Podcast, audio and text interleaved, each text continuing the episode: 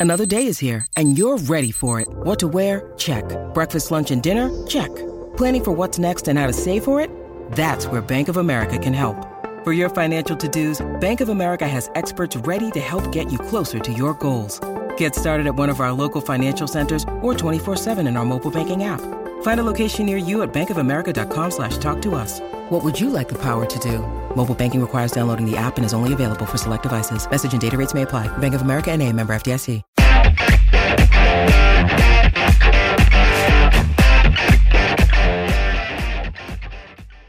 Welcome to On Texas Football. I'm Bobby Burton, your host, joined today by Ian Boyd, X's and O's expert of InsideTexas.com. Uh, we've got a little special something we're going to try to cook up for you today in our efforts to always try to be improving uh, this uh, video cast, podcast, and our, our content in general at Inside Texas. Uh, Ian uh, wrote a couple of different articles uh, this week that were hitting on the really the uh, some data behind the data, if you want to put it that way, uh, of uh, Big 12 offenses. I want to talk about that first. And then the second part of this uh, podcast, we're going to talk, and Ian's going to take you on the chalkboard or the whiteboard behind you to go over what some two back sets with utilizing both Bijan and Roschon might look like uh, this time uh, next or during this next season uh, with uh, Coach Steve Sarkisian calling plays. Uh, Ian, let's start with your article earlier this week on the speed of Big 12 offenses. You had some interesting findings in your studies. What is it exactly that you found most interesting about some of the slower teams? I guess is the best way to put it in the conference. Well, the Big 12 was very slow last year. Um, I don't know if De- define slow though. What does that mean to you? Just in terms of how many plays per game that they ran. It used to be back in like the Art Briles heyday. You know, Baylor was running 80, 85 plays a game, and everybody was running loads of plays. Last year, most of the league was below 70. And some some teams were real low. Oklahoma was very, very low. Um, part of that was their lack of pace, and part of it was everybody would just hold the ball and not let them have the ball.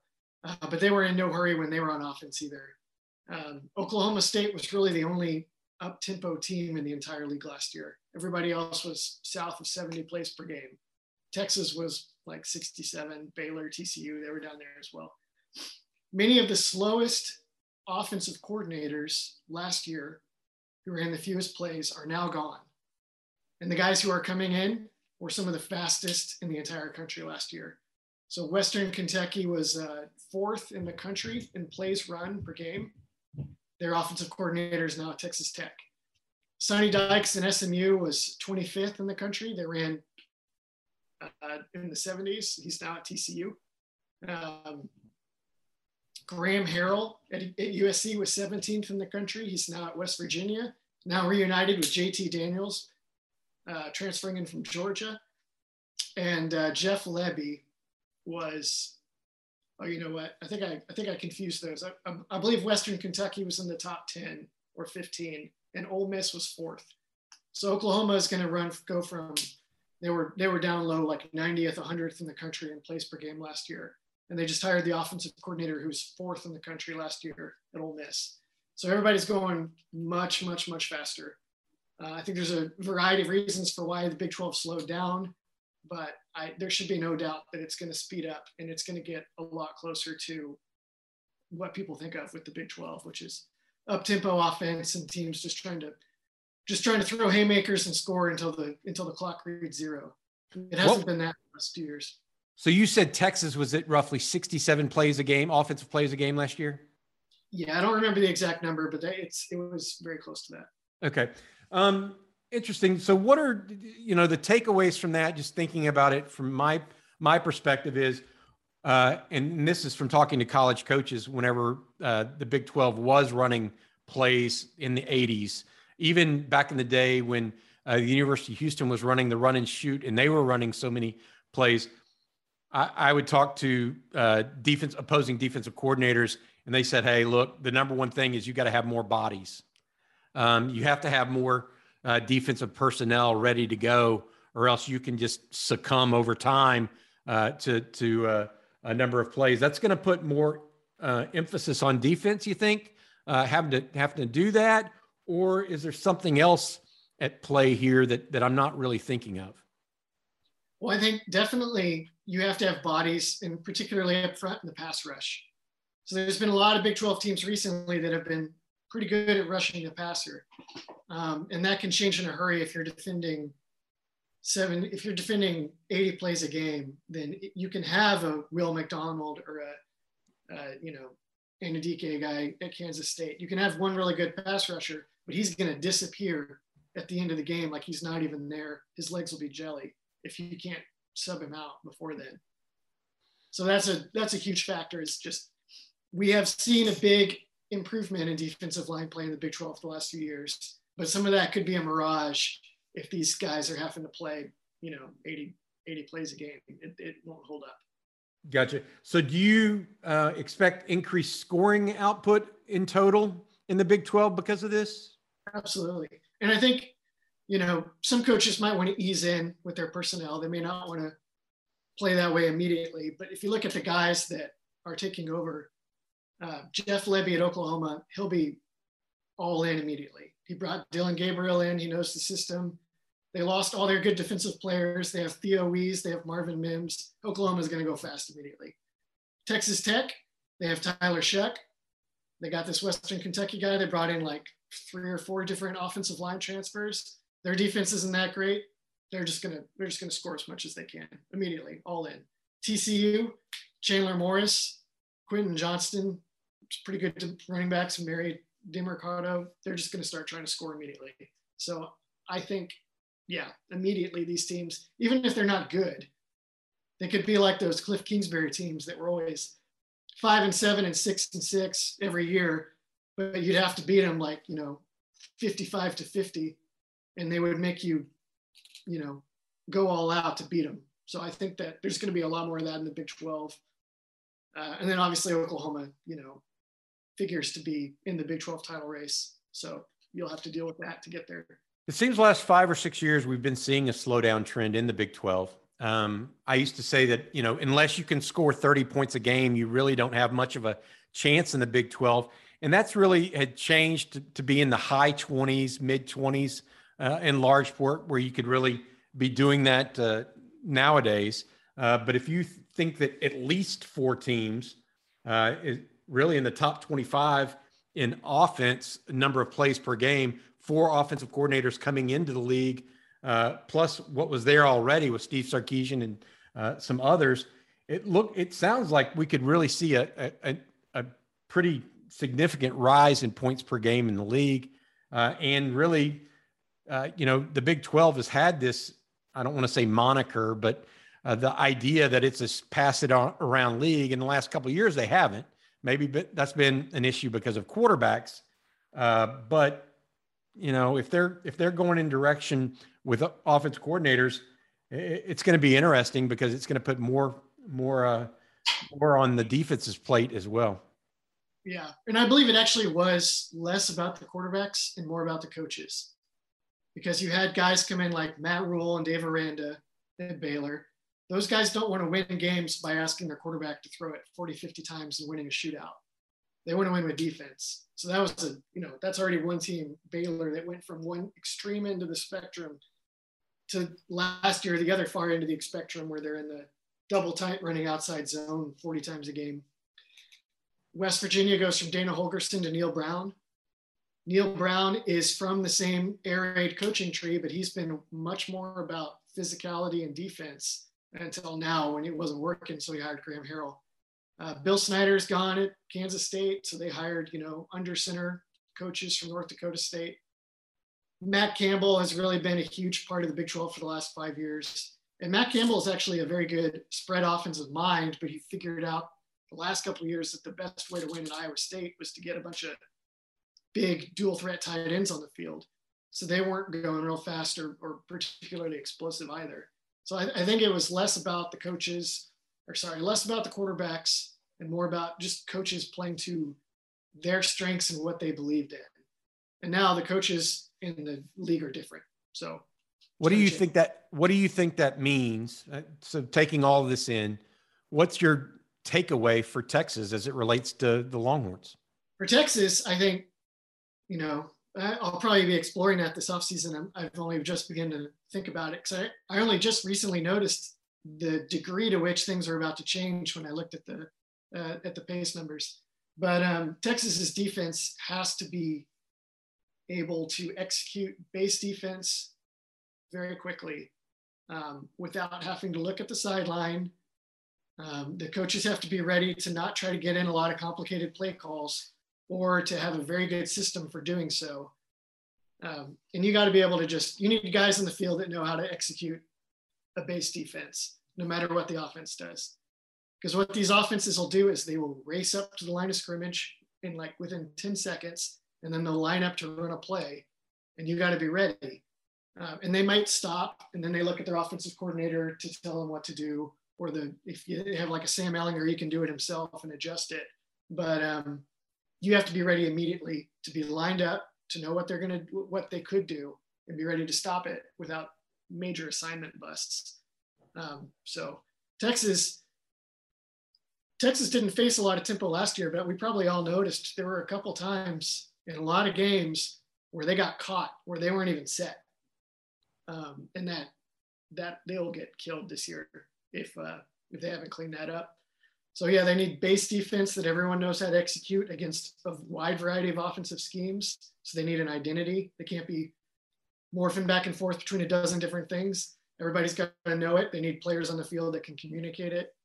Um, I think you know Blake Gideon cut his teeth facing this from Oklahoma back in his day.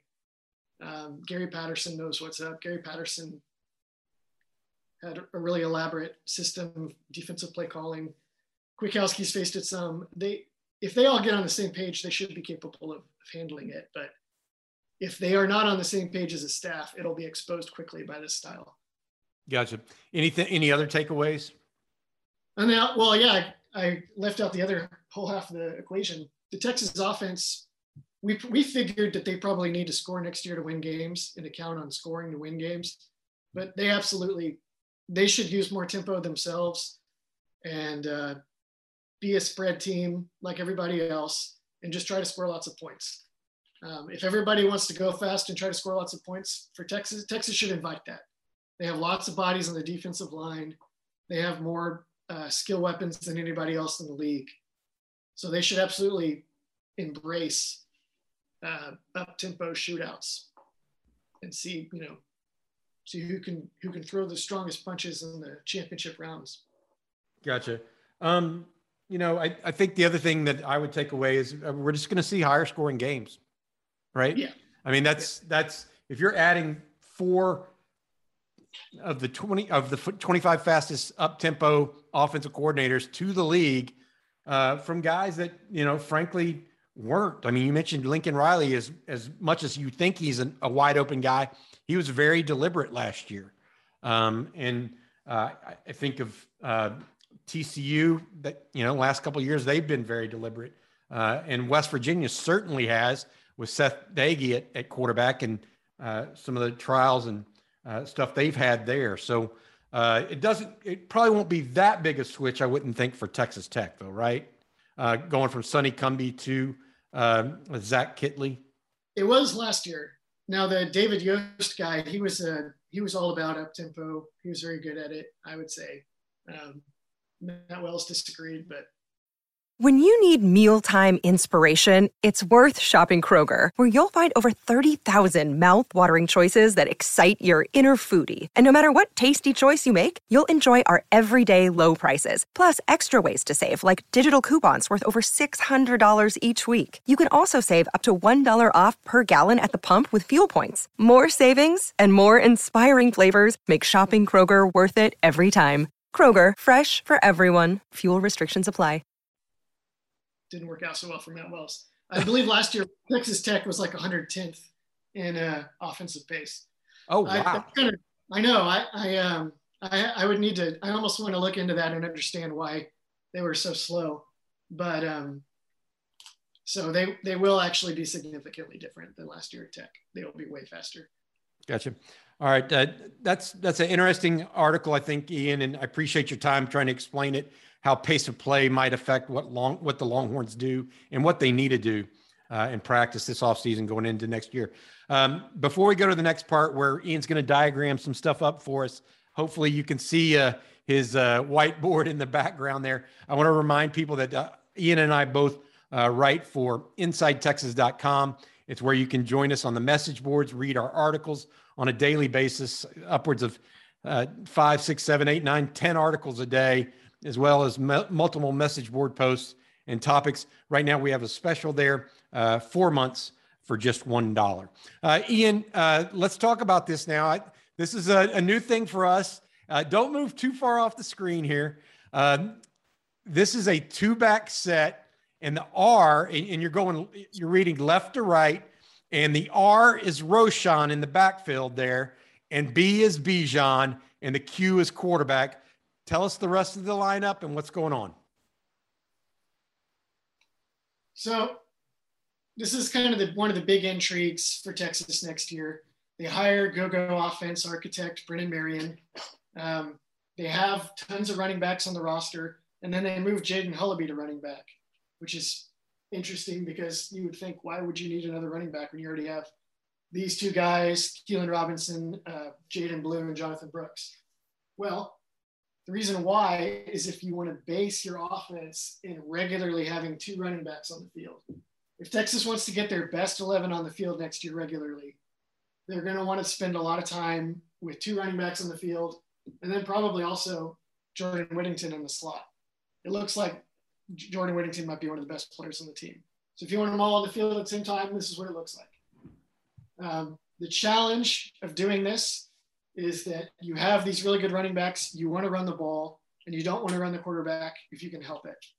So when you're facing a typical Big 12 nickel defense, the guys you really need to worry about are these six guys in the box: four defensive linemen, two linebackers, three defensive linemen, three linebackers, whatever it is. You have five offensive linemen, so each one of those can block one guy. You still need to block one more guy, or else one of these six guys that's right here is always going to be in position to make a quick stop on your running back.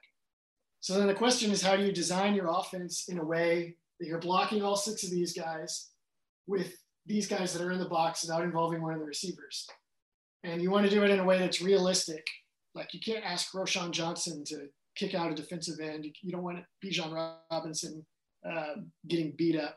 So the easiest way to do that is just to run the outside zone play they were very good at last year. So you got. so you're drawing up the outside zone play right now to the left. So we're, we're running it with Bijan up here. Roschon's job, cut back across, and maybe throw a little cut block at this defensive end. He's not, not blocked by the offensive line. The offensive line ignores him like his own read. But instead of having the quarterback read him, just have Roschon go back against the grain, maybe dive at his legs, right? All these guys, I draw them taking little short tracks, but realistically on outside zone, they're all moving this way, all the way up here in a hurry. And it, things moving very quickly. So the cutback lanes, outside zone inevitably ends up being a cutback play, where Bijan aims up here but he probably ends up cutting here, here, here into the gaps that open as everybody tries to get up there. So you, what you do is you run these plays where the running back's job can be as easy as possible. Just don't let this guy follow everything up here. Just get in his way, cut him something. Um, and then that way you have all six guys accounted for. They can do it with some other plays. They can run counter plays. They can run, um, they can run zone read if they want with the quarterback probably don't want to do that very much, but they could. And they can also run versions of zone plays where the running backs skip through open lines in the uh, in the line of scrimmage and go and try to pick off these linebackers here and here. It's a much easier job to go pick off a Big 12 linebacker than to block a defensive lineman. It's still a little bit challenging, but Roschon and Bijan are thick guys. Jaden Hullaby is a thick guy if he ends up in that role. So what is it? I, I I've I think I've seen this play before where actually they leak on that same setup. They would leak out. They would fake to Bijan and leak Roschon out to the back side in the flat and clear that back side out uh, with uh, potentially, I think it's Whittington would run like an, a crossing route and clear out the nickel, and um, Nayor would basically run not a streak, but maybe an out, and then just uh, face up on the the uh, the corner, right? And then you're you're basically playing one on one. Roschon's playing one on one with the field safety at that time. They have they had versions of this stuff that they ran last year. Right. That's what I'm asking. Yeah, they would have a version where Roshan or whoever the like one guy's running, right? The other guy would go like he was going to throw that cut block or whatever at the end, and then yeah, he would leak out here, and then maybe you're blocking here, and it's almost like a little flat screen or a bubble screen, and you could either you could either mix this in as a read for the quarterback, or you could just call it and say we're going to pretend like we're running outside zone, but really you're throwing a Roschon all the way. I think they ran it as a true option last year. I'd have to go back and look at it. Um, the upshot is anything you draw up with two running backs in the backfield, and I could draw up a few different plays, counter, whatever. Um, the, the, the upshot of it is that you're much more of a finesse team. You have a lot more misdirection. You have a lot more. You're going to add up. You're going to end up adding lots of pass options on the outside for uh, Nayor Worthy, whoever this is, and Whittington in the slot um, because you're not as physical and downhill a team as you are if you have a big tight end on the field, or like last year if you have two. You have two tight ends on the field, are kind of bulldozing and imposing your will. With this, you end up with a lot of misdirection. You end up with a lot of uh, window dressing to get defenders looking in the wrong places. And um, that's an interesting way to do things when you have running backs this talented. But ultimately, it's going to what be what best serves Texas because they have too many good players who need the ball to try to you know force it with multiple tight ends when you don't have it. Um, I think they're going to end up going in this direction quite a bit next year. So what do you let let's one of the things that Steve Sarkisian said on Tuesday, Ian, uh, as you erase that stuff, I want to ask you about this. He was asked if he's going to try to find other ways to get Bijan the ball this year and get him more touches, and he said, "Hey, without without detailing our plans to the world, um, you know, what what are we going to do? I want him to touch the ball as often as possible because he is who he is. He's a he's a special player. In that scenario, draw us a play where that actually becomes a one back offense where Roschon stays in perhaps to pass block. Bijan is motioned out. Give us a play that you think that that Sark tends to like out of that sort of uh, scenario?